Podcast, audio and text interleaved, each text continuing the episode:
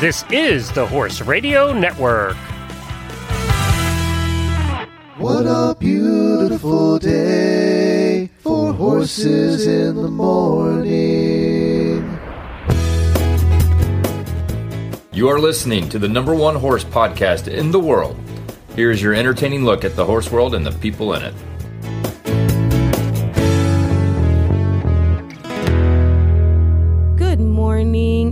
Producer Jemmy, and you are listening to Horses in the Morning for December 30th, 2020, episode 2588. The Hidden crew is off enjoying the holidays, and we hope you are too. Today, we have a special treat for you. Listen in as we take you back to the beginning of Horse Radio Network. Yes, the very beginning. Join Helena and Glenn on the first real episode ever to appear on HRN. Published August of 2008, listen in to episode two of the Stable Scoop radio show. Truly, this is how it all started 12 years ago and over 11 thousand episodes ago. The gang will be back with new episodes next Monday. Before we get started, let's hear from the sponsors that make it all possible.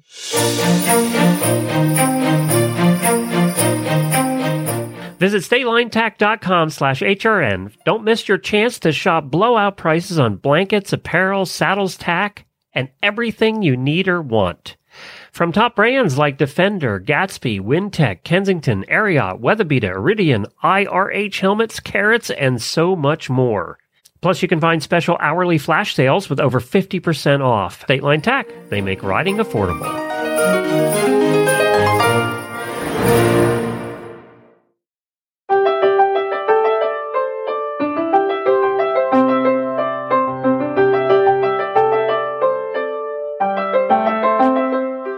In 2006, Daily Dose Equine was founded by Janet Geyer when she was searching for better feed options for her own horses and couldn't find them. Today, Daily Dose Equine's seven different feed and forage balance formulas provide all types of horses with the quality nutrients they need, but none of the fillers or additives they don't. Daily Dose is made with non GMO ingredients. You won't find any wheat middlings or distillers grains in Daily Dose Equine formulas. Plus, feeds are flame roasted to improve digestibility, lower NSCs, and eliminate mold, bacteria, and other contaminants. You can learn more about Daily Dose Equine at dailydoseequine.com. And Daily Dose Equine feeds and forage balancers are available nationwide through Chewy.com.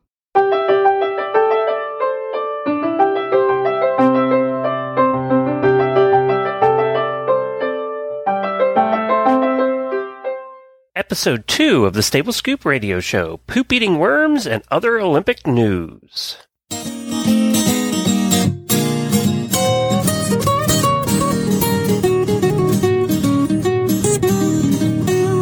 Welcome to the Stable Scoop, with weekly shows delivered right to you.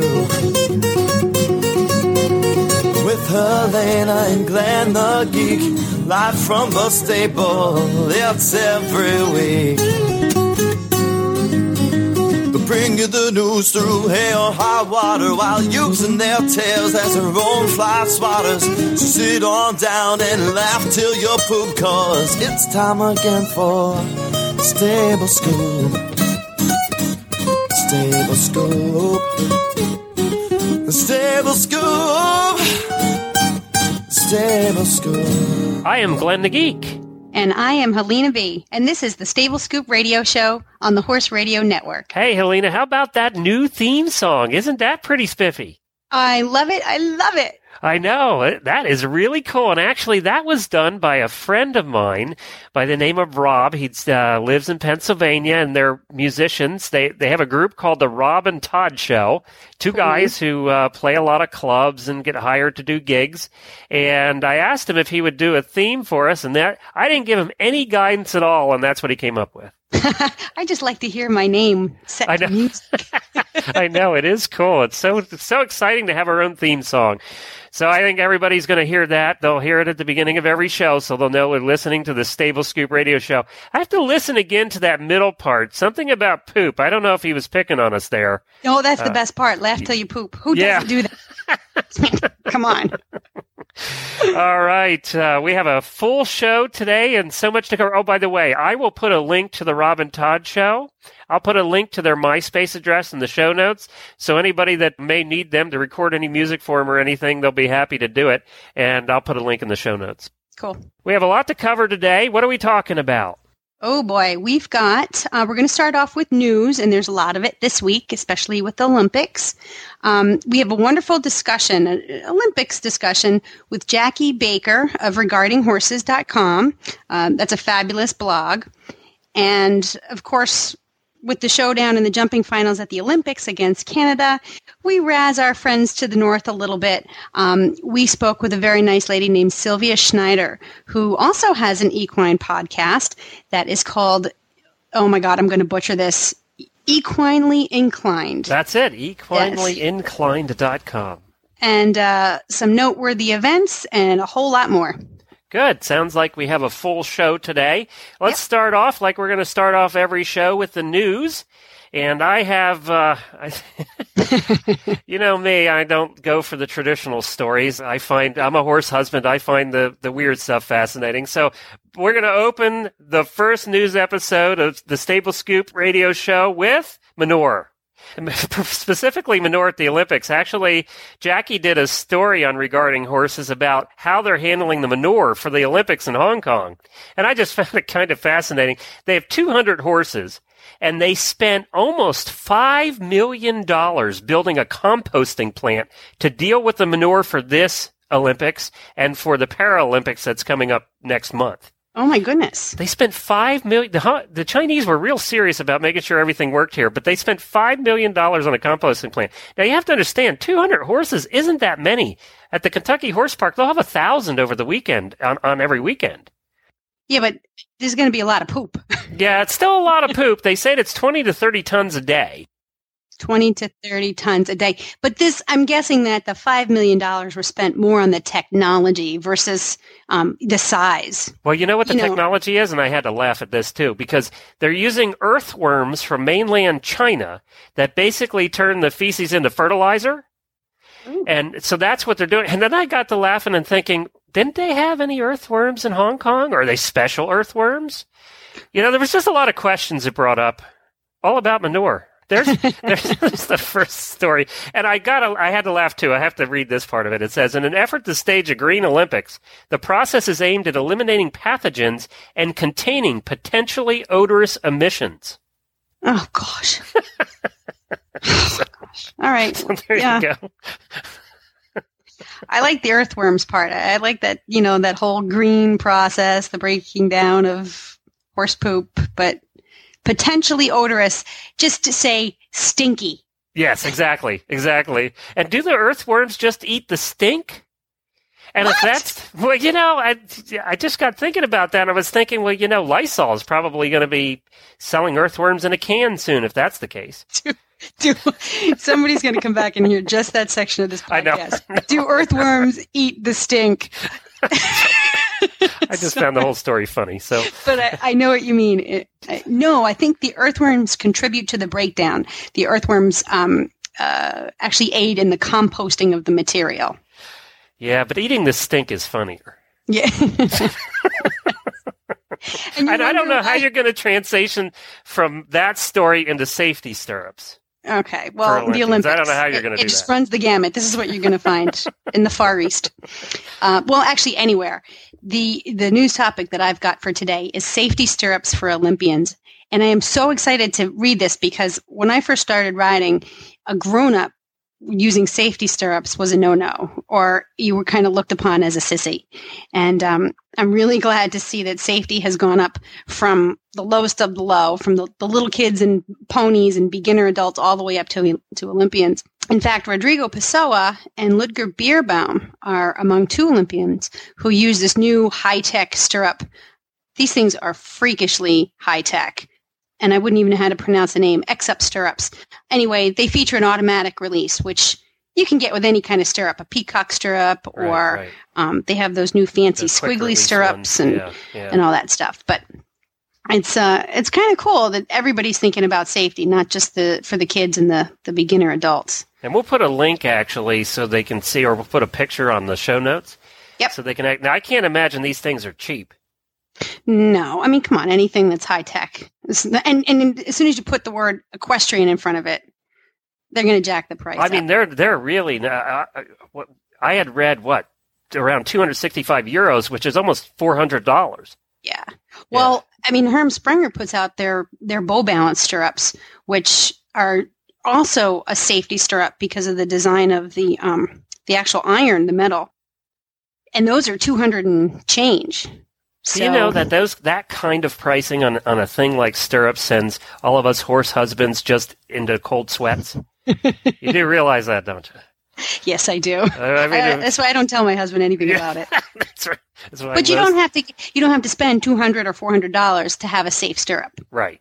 You know, right, you and can- I think it is kind of neat that uh, that this that safety has become. You know, you you see the the uh, Olympics now, and they're wearing their helmets, and the straps are actually strapped. Yes, You know, it, it is it is different. Things are changing a little bit, and safety's becoming more of a concern as we go along.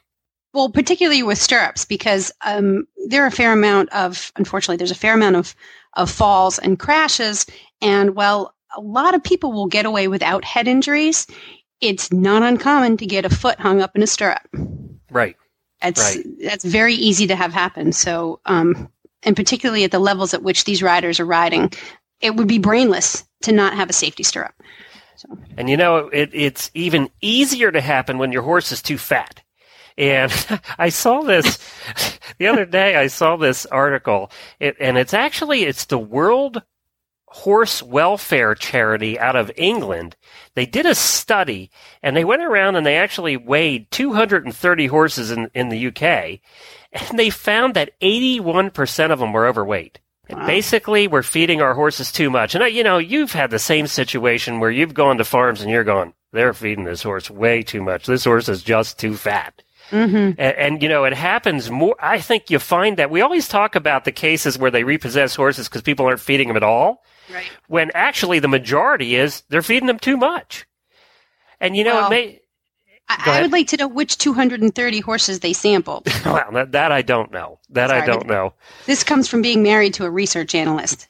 I Uh, always want to know who was the control group, which 230 horses, was it a double blind study? I, I don't have all of that information, but obviously this was talking about, you know, and and you know, but that is why some of the feed companies have come out with the diet foods and things like that because there are a lot of horses out there, and of course, it's bad for them to be too fat as as well as it's bad for them to be too skinny That's true. because of And, you know, laminitis and everything else. It, it might not have to do all that much with how much they're eating, but more with how little exercise they're getting. right. know? Right. Yeah. So, I mean, I I just thought that was an interesting study. And uh, speaking of eating, that brings me to one of my other stories for the day. I had found this interesting facts on the Budweiser Clydesdales. Oh. And it was uh, recently put out, and I'll, I'm doing a blog post about it, so you'll you'll see it on on my blog on stablescoop.com. They have six hitches that travel around the country now, and they actually were started. I didn't realize in 1933. A hitch is Um, what? Uh, like a unit of horse and. Six horses in each Six- hitch. Okay. So each hitch has six horses, and there's five traveling hitches that go around with the big wagon and the dog and everything.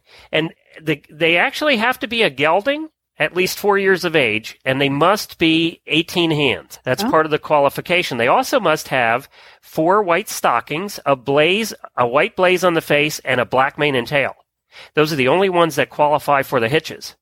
And they breed all their own, so there's a lot of them that don't quite make it, and they, they all weigh about a ton. Mm.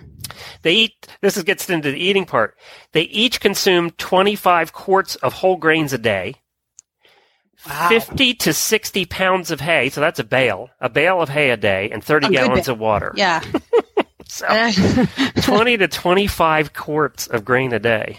so what do they do with the Clydesdales who don't come out looking like the standards? That You know, that's a good question. I don't know if they sell them off. Maybe one of our listeners could write us at uh, geeks at thehorseradionetwork.com and let us know what they do do. I don't know. yeah, that'd be interesting. I don't know. They actually have three tractor trailers, and anybody that's seen the Clydesdales seen the tractor trailers. But with each hitch that's going around the country, they have three track, 50 foot tractor trailers, some for the horses and some for the equipment, and they're all equipped with cameras in the back to monitor so that the drivers can see the horses. And, and the other interesting thing is that and I found this fascinating having driven horses before, and for all of you out there that have, the reins weigh 40 pounds. Oh, goodness. And with the tension on the reins, it's equal to 75 pounds.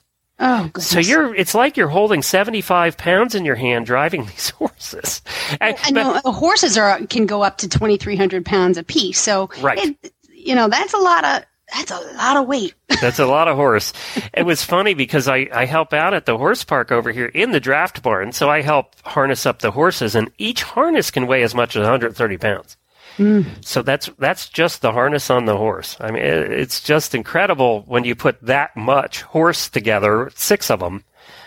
It's amazing what what you have to deal with. Yeah, and I mean that their sheer presence is impressive, and you can, you know, everything that goes into it—the weight of the the horses, the care of the horses, the the size of their harnesses, their tack, their shoes, everything that goes into them. All of that is wrapped up into this one thing, this one image that you see and you feel Right. its enormity. You feel it. It's Yep. it's not You feel it something that you forget. yeah. I do feel it coming. Imagine what uh, it's like for one of those guys to step on your foot. Right. Yes, I have had that happen because I owned a, I own Percherons, and uh, I have had that happen, and you know it for a couple days. It's not one of those things that goes away quick. Yeah, and they're not the quickest moving things, so they kind of step and spin and they look around like they don't know you're on their foot. And Right. Right. Well, I think that uh, people have been waiting, and we've been putting it off. We probably should. There's a lot of other news, but the biggest news right now, of course, is the Olympics. Yes. And I think that we should uh, talk a little bit about the Olympics today. Uh, we we did pretty well in some areas. The United States did, and in other areas, uh, not so well this year. But in eventing, you know, the Germans took the eventing team, and they took the eventing gold and individual they did a good job there. The Australians actually came in silver in the in eventing with Great Britain coming in third. We actually came in seventh. Amy Tryon fell off actually during cross country, so that that that didn't help us. I felt bad for Amy. She was she was really upset and but she's not hurt. no, she wasn't hurt, and the horse was okay too.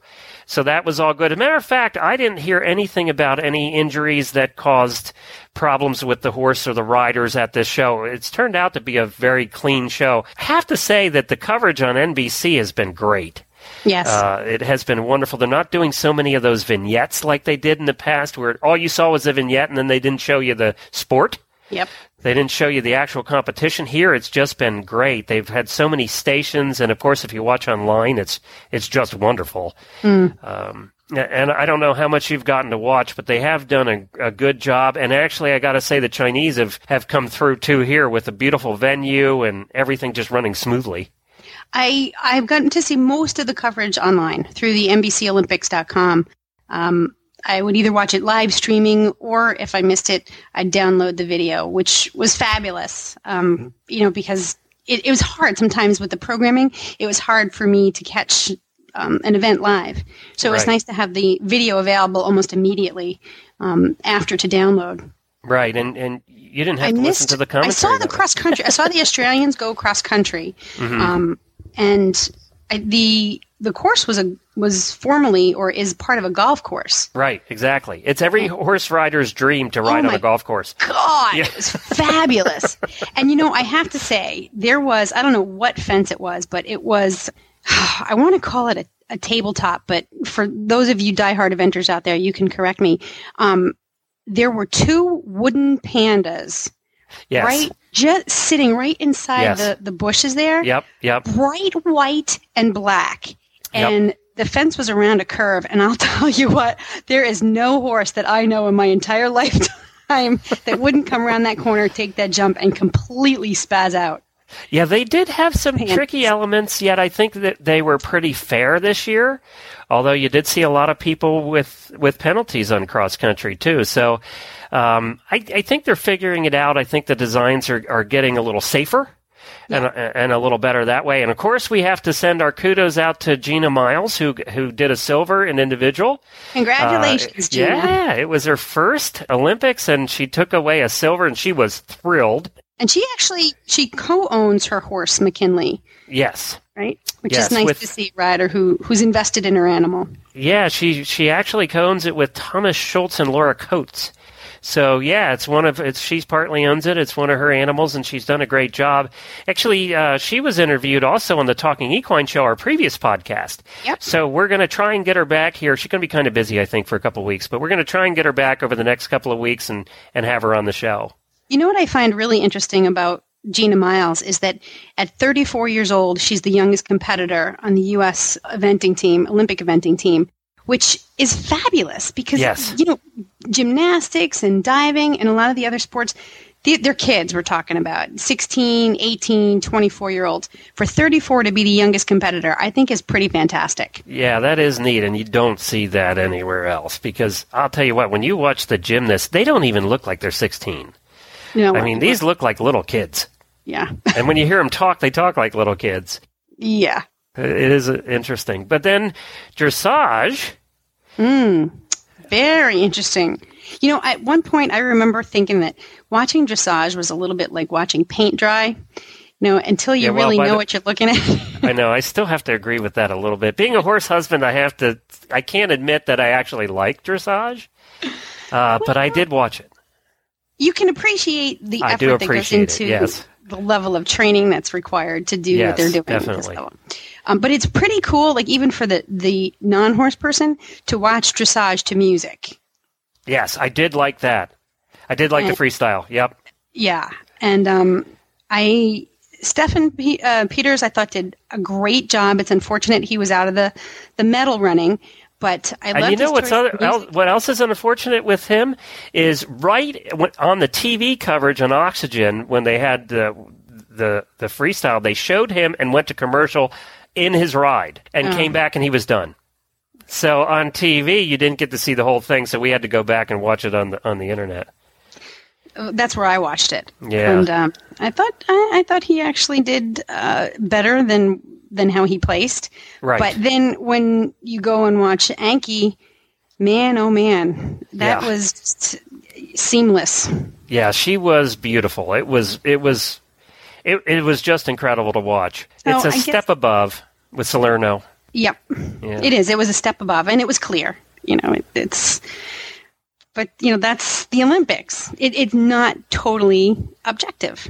and it was dominated by the uh, Germans, Netherlands, and Denmark, all in the same part of the world. They they had gold, silver, and bronze in the team, and then uh, the, Germans, of course, uh, took the gold as well. So uh, in the individual. And Isabell Werth was second, and where she had silver, and then uh, Heike Kemmer had uh, th- uh, the bronze, The bronze, right. in the in the individual. So, and then we had the fourth, uh, and actually we took fourth in the dressage team too. So we were fourth in the team and actually fourth in the individual. So we weren't too far off this year. Four years, we'll be back. Right. However, show jumping is a whole different story. Yeah, show jumping was great. We have to congratulate the United States team for taking the gold in show jumping in a jump off at the very end. It was very exciting. And we beat our friends to the north. Yes, and actually, we're going to have one of those friends to the north on the show here in a little bit to talk about Ian Millar, which is, uh, you know, he's a true legend in the sport of show jumping. We'll talk a little bit with Sylvia today about Ian Millar and, and what he did for the Canadians. But first, the United States team made up of McLean Ward, Laura Kraut, Will Simpson, and Beezie Madden uh, came through in had wonderful jump off and it didn't even go to the end because we ended up winning it uh, with one rider left i think Man. so it was it was a great thing it was it was almost perfect that it was w- against the canadians and it's great for them because they really haven't done too much in equestrian olympics either No, So it's for- been a long time since they've um, placed this high in show yeah. So we're very proud of all of them. They did a great job. It, it was fun to watch, and the the courses were beautiful. The jumps the jumps were impressive. It was just a well done. It was well done overall. Yeah, you have to give the Chinese credit for creating a wonderful venue. The courses were good. I mean, even the uh, the arena for dressage.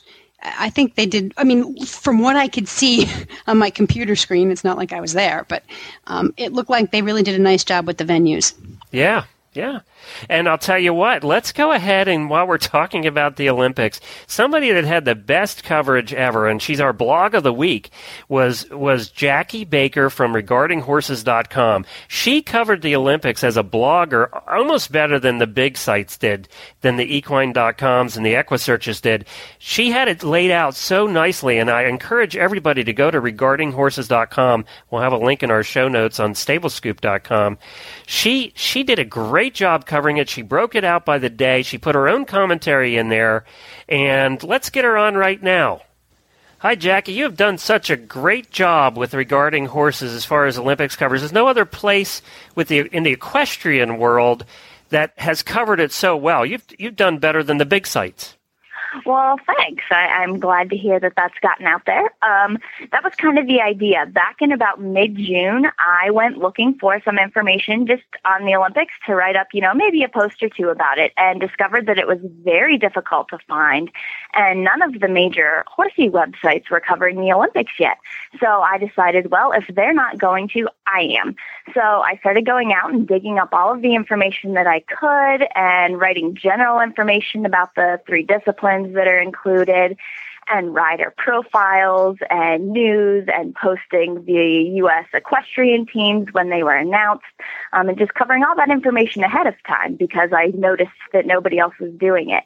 And they all started, you know, a week or two before the Olympics, but because I'd already been doing it for over a month, I already had more information and better visibility um, and people who were coming and reading regularly.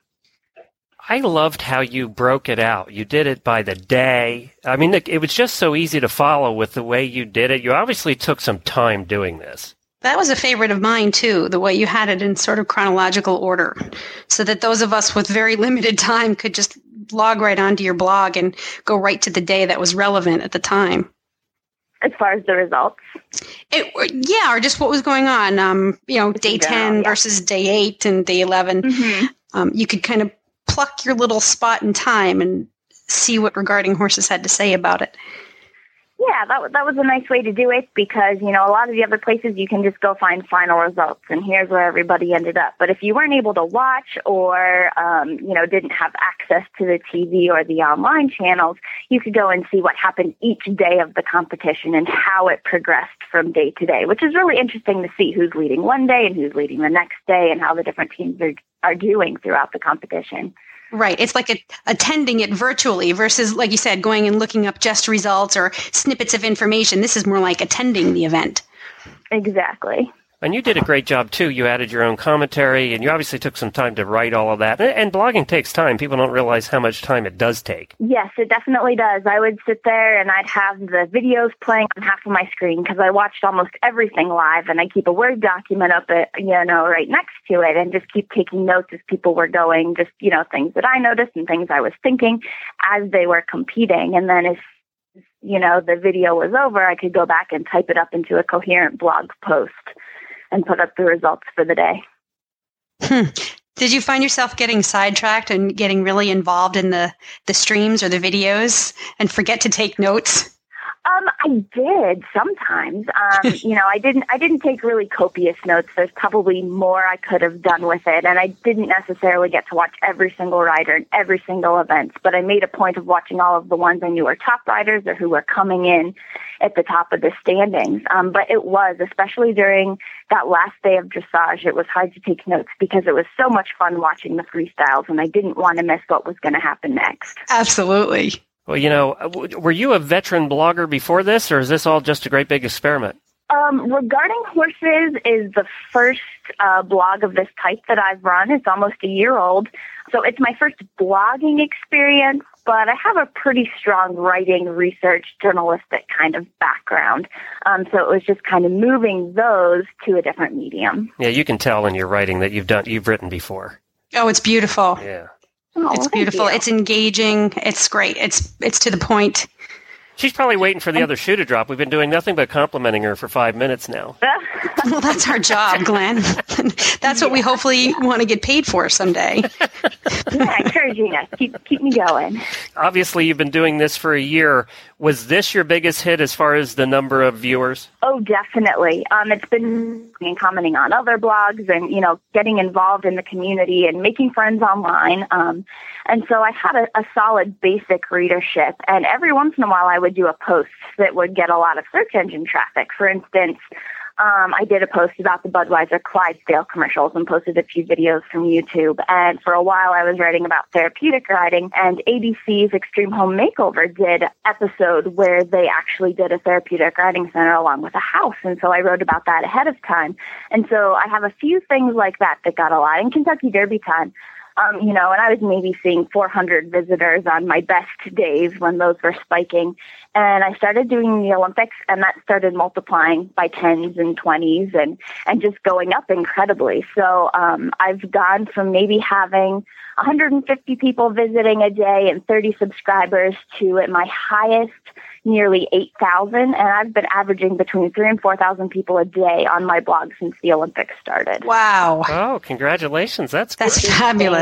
It is. It's exciting and it's fun too because it's not just people in the US where I'm based. I've got people coming from countries all over. I've had people commenting on from Afghanistan and Australia and New Zealand and Denmark and all kinds of places all over the world, which is really exciting. Um, the way that the Olympics has been able to bring horse people from all over together in one place. Now, do you like have a real job too, right?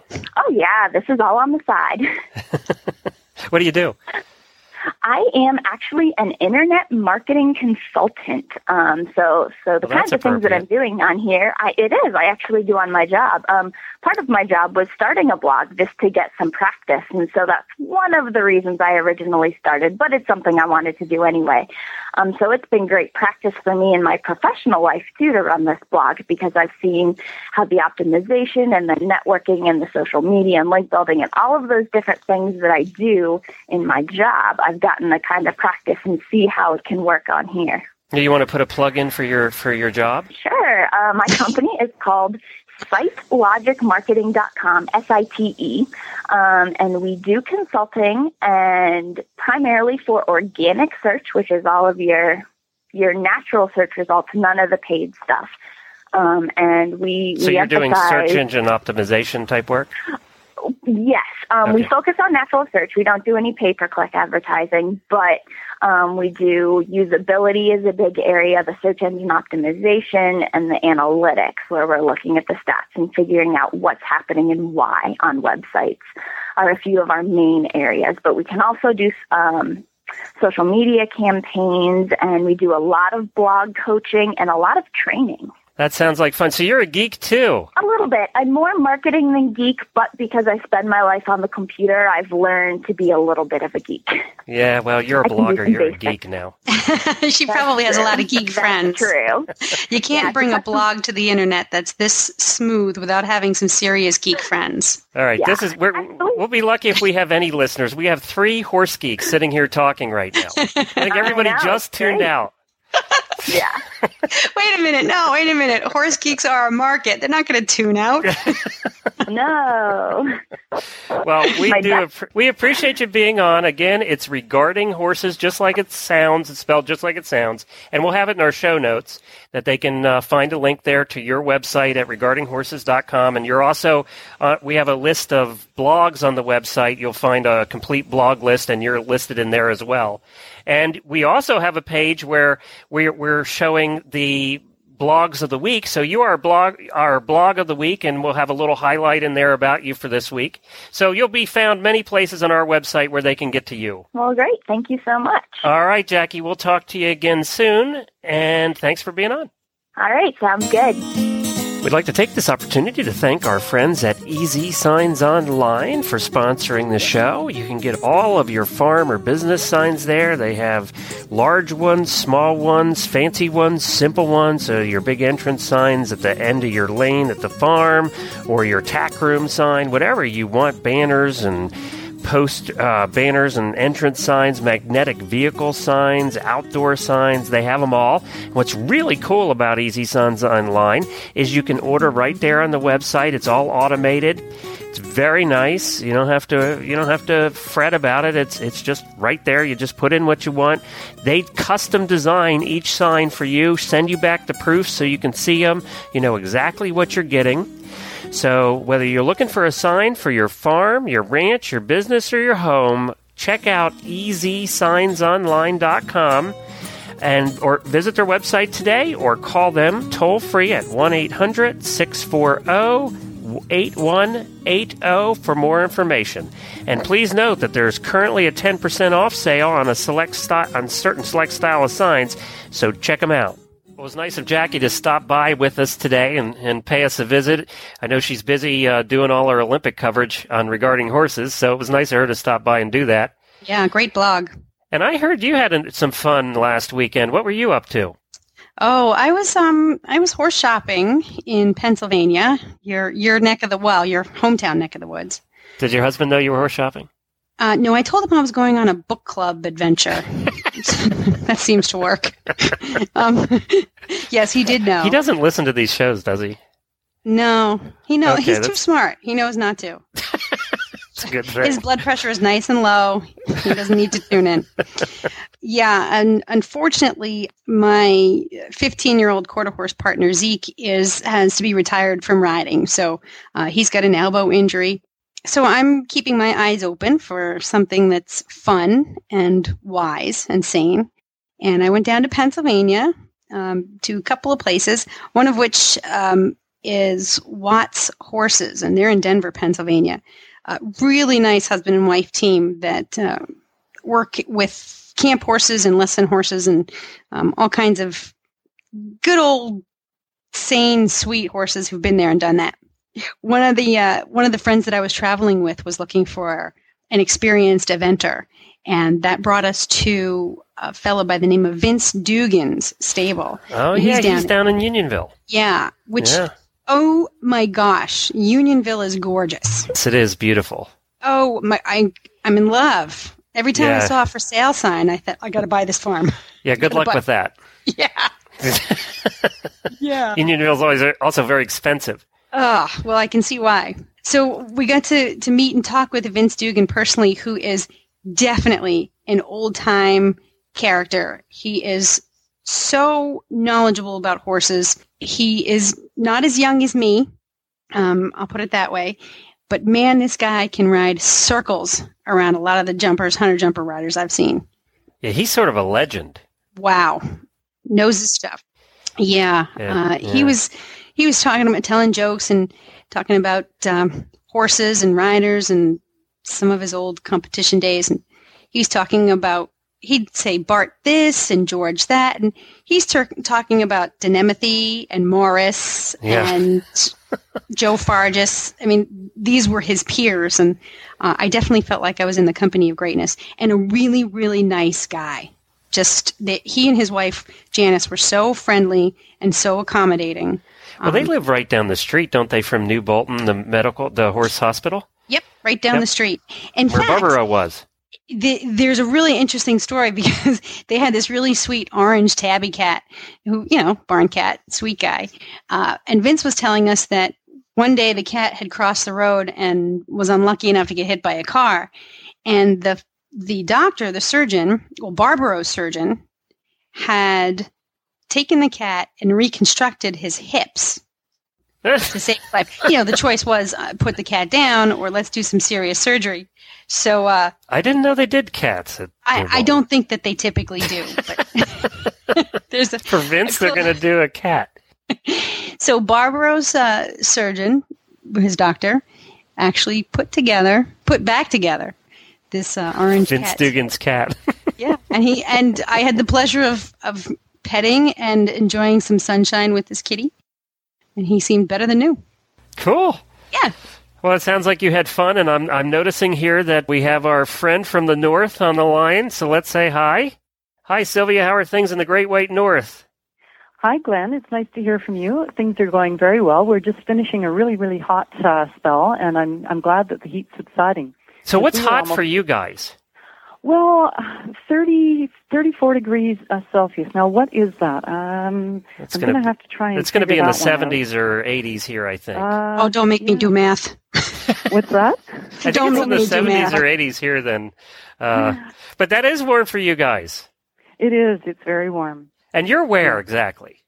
Um, we're in Alberta, which is uh, one province away from uh, BC. It's, so BC is, is our lovely uh, west coast destination province. And you're right at the mountains then. Well, definitely yes. The mountains. Calgary is uh, is close to the mountains, very close to the mountains, and we're north of Calgary by about three hours. So Tell me you've been to the Calgary Stampede. you know what? I have never been to. Is that Calgary. right? the horror. that has been my dream. That's one of the lifelong dreams I have is to go to the Calgary Stampede. Yeah, maybe I should make it my lifelong dream too. Can you tell a city girl from New York what the Calgary Stampede is? the Calgary Stampede is very much Western. It's very much the roots of um, of what the Wild West was. You know, when you know the, everything was first populated out here, and uh, so they have they have all kinds of Western rodeo type things. They've got um, barrel racing, and they've got uh, bronking buck riding, And chuck they've wagon racing. They've got chuck wagon racing. Yes, that's a very big deal. And jumping mules. Uh,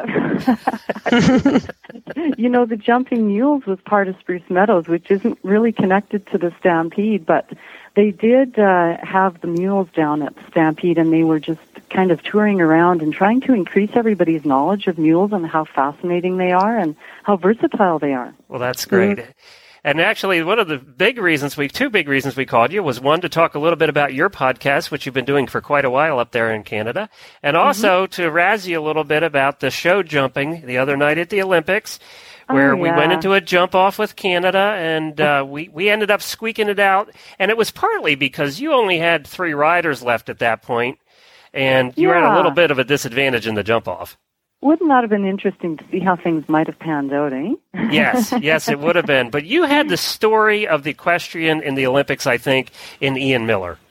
Yeah, Ian Millar, he's been to nine Olympics and he finally realized his dream and he came away with some hardware, so that was really good. Yeah, he's something of a national hero out there. Doesn't he have a, a unique nickname? Well, we- call him Captain Canada. and so, so if you if ever you're watching any of the big events that happen at Spruce Meadows, you'll uh, you'll hear them announce him, him coming into the ring, and and now you know we're going to see from Captain Canada. So he he is qu- somewhat of a hero in the equestrian world for sure. And he's got the, the wisdom of a few years behind him, doesn't he? And you know, sometimes that's uh, that's all you need. If you've got a good horse and you still have your physical ability, and you've got that knowledge of having been through all of those um, all of those rounds of riding, and you know what can happen, and you know the best things to do, and it's it's really wonderful watching him ride. And he's Yeah. 61, I think they said. Oh, he's sixty-one. Yes, he Yep, is. Yeah, yep. he's sixty-one. And I, I was trying to be the- diplomatic, Len, and say I that know, he I had the noticed wisdom that. of years. I thought I'd just throw it out there. Thanks. Uh, did they? Uh, he got that nickname, I assume, because he's been captain of so many teams.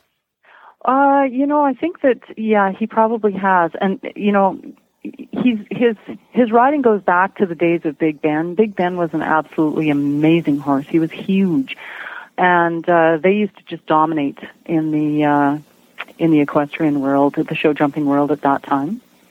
And uh, unfortunately, Big Ben had, I think, one too many colic operations. He he did have a problem with colic, and uh, he he just didn't make it out of one of them. I think that's what happened in the end. And uh, you know, so it's been it's been kind of an interesting journey for Ian Millar to find new horses, and it's always it's always tough for for the riders, particularly the Canadian riders, to to get new mounts to uh, help carry them through the journey. But he's managed to do it. He's got some he's got some good horses now. and like you said, some hardware too. We have to congratulate the Canadians. They still have to be thrilled with the silver in in the show jumping team. They they do have to be thrilled with that. I think. Oh heavens, they are. Well, I mean, the last time they they you know finished in fourth place in 1988, and that's that's the best that they've done. So, so they're thrilled. Uh, Michel Vaillancourt, he won a silver in his hometown of Montreal in 1976, and uh, we're just thrilled to pieces that uh, they did so well. And we knew that they were coming in very, very strongly because they've all been doing very well. Well, that's great, and I do think that you may have gotten the gold had it not been you were down one rider there. Yeah. Well, and you know the nice thing is is uh, that Ian was able to do it with his son and his daughter there. Unfortunately, his his wife Lynn passed away of cancer, and he did say that he was riding with an angel on his shoulder, and that's what you know made him come through with that silver. Well, it is good that his children were able to be with him. Yep, and he hopes to make it in 2012, and he hopes maybe we'll have Team Millar because both his children ride. Oh wow! Oh, that'd yeah, be they're cool. both jumping as well. Hey, on a different subject, a little bit off of the Olympics. That's what most of our show has been about today. Is you do a podcast also up there. You've been doing it quite a while, and I'll tell you what. I'm going to try and say it, and I, I always mess it up because it, you couldn't have picked a harder two words to put together. Ah. Equinely inclined, and I'll put the link to it in the show notes for sure. But it's just equinelyinclined.com. Equine, well, actually, yes, equinelyinclined.com. That will take you to the landing page, and it's actually part of a bigger website that we've been running for a long time too. But Equinely Inclined is the equine podcast for the internet horse community, and we've been doing that since January 2007. So you've been doing it for quite a while, and you you produce it. I noticed almost weekly. Um, bi-weekly, Bi-weekly, is what okay. we do, and then we're up to episode 34. But truly, we're much further along than that because we do multiple episodes when we go to uh, events. So, for instance, um, we went to the Chil- um, no the Red Deer Mane Event uh, April before last, and we uh, podcasted daily episodes. That sounds like fun. So, what do you guys do in your podcast? Uh, and I encourage everybody to check it out at equinelyinclined.com. Uh, what we do is we're trying to make sure that people that are new to horse ownership or even, you know, involved in horse ownership have a good understanding of what it involves in owning a horse. Because oftentimes people come into horse ownership and they, they really don't understand what they're getting themselves into. So we have health tips. Uh, we also have news and events that are going on across Canada. We've got um, interviews with some really high, highly placed athletes and that sort of thing. We actually one of the things that people might be interested in doing, since we share um, an athlete who's common to the United States and Canada, even though he was on the Canadian team, is Mac Cone. And we did an interview with him in episode seven, which was quite some time ago. And it's kind of a getting to know Mac Cone. And he actually came from Tennessee. Oh, he's down in my neck of the woods. Well, I'll have to. Uh, I'll definitely link to that in the show notes so people can go directly there and download and take a listen to it. Mm-hmm. So No, you would be great. you guys do a good job. You cover the news, and then you do some interesting things like this last one of the last episodes. You were doing fence building, and uh, you definitely, I I can tell, try and cater to the market that you're in and the horse owners and what they deal with on an everyday basis. Yeah, well, that's what we try to do, just educate people. And, um, you know, we've, we were aiming at people who are new to the horse industry, but then we've had a lot of people who've been involved with the horse industry for quite a while, and they come up and say, man, that was such a good topic. I didn't know that, you know, and so we feel really good that we're helping. That's Yes, great. very informative, very um, down to earth, informative um, episodes. But it's it, it doesn't feel it's not intimidating to listen to. No, You know, no. um, some of these uh, informative websites are they just um, they kind of boggle your brain with too much information. Uh, Yeah. You've got nice, easy to swallow topics that apply to even the smallest backyard barn owner. That's something, by the way, helpful. we've never been accused of is boggling anybody's brain on this show. That's, that's just our own. Oh, well, that's, that's very kind of you. That's what we're trying to do, and so we're, we're glad to hear that we're achieving that. Well, this is great. I encourage everybody to go to over to Equinely Inclined and take a listen to the show. Again, congratulations on a silver medal. And Well, uh, we'll look forward to talking to you again. The next time we're head to head, we'll be sure to call you. Even if we lose, we'll call you. that would be fun. And you know, you guys should really try and get up to Spruce Meadows. The Masters is going to be on in September, um, the first first week of September, and it's just amazing. You'll see all those athletes there: the Americans, the Canadians, the dressage people. Oftentimes, Anky van Grunsven, who has uh, just won the the gold individual medal, Right. She she often does demonstration rides there, and it's just wonderful to see. Wow. Hmm, I see a road trip in our future, Glenn. Yeah, and you know what? great. We're going to make a deal that we're going to meet you and your kids at the at the Calgary Stampede next year, and we'll both go for the first time. There you go. All right. Thanks, Sylvia. Have a good Take one. care. Thank you. Take care. right. Bye-bye. Thanks. Mm, bye. All right, that was great talking with Sylvia in Canada. Yeah, we'll have to, we'll have to talk to her again. She was fun.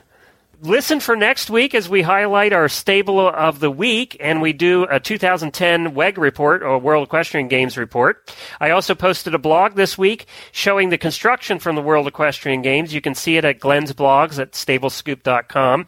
And Helena has posted uh, uh, another blog or two, so take a look at our blog entries if you'd like. Also, you'll see all of our show notes at stablescoop.com. Just click on the individual shows right there in the middle of the page and you'll go to our show notes. We also uh, encourage you to call and give us feedback. We want to hear from you. Give us a voicemail. You can call 270 803 0025. That's 270 803 0025. Leave us a voicemail. We'll play it on next week's show.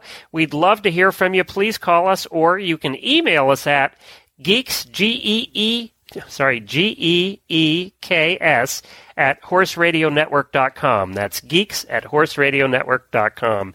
So the shows are posted every Friday. Subscribe through iTunes. Hit that iTunes button. If you don't have iTunes, stop back to the website every Friday and listen. We we love to have you on board and we love to get your feedback.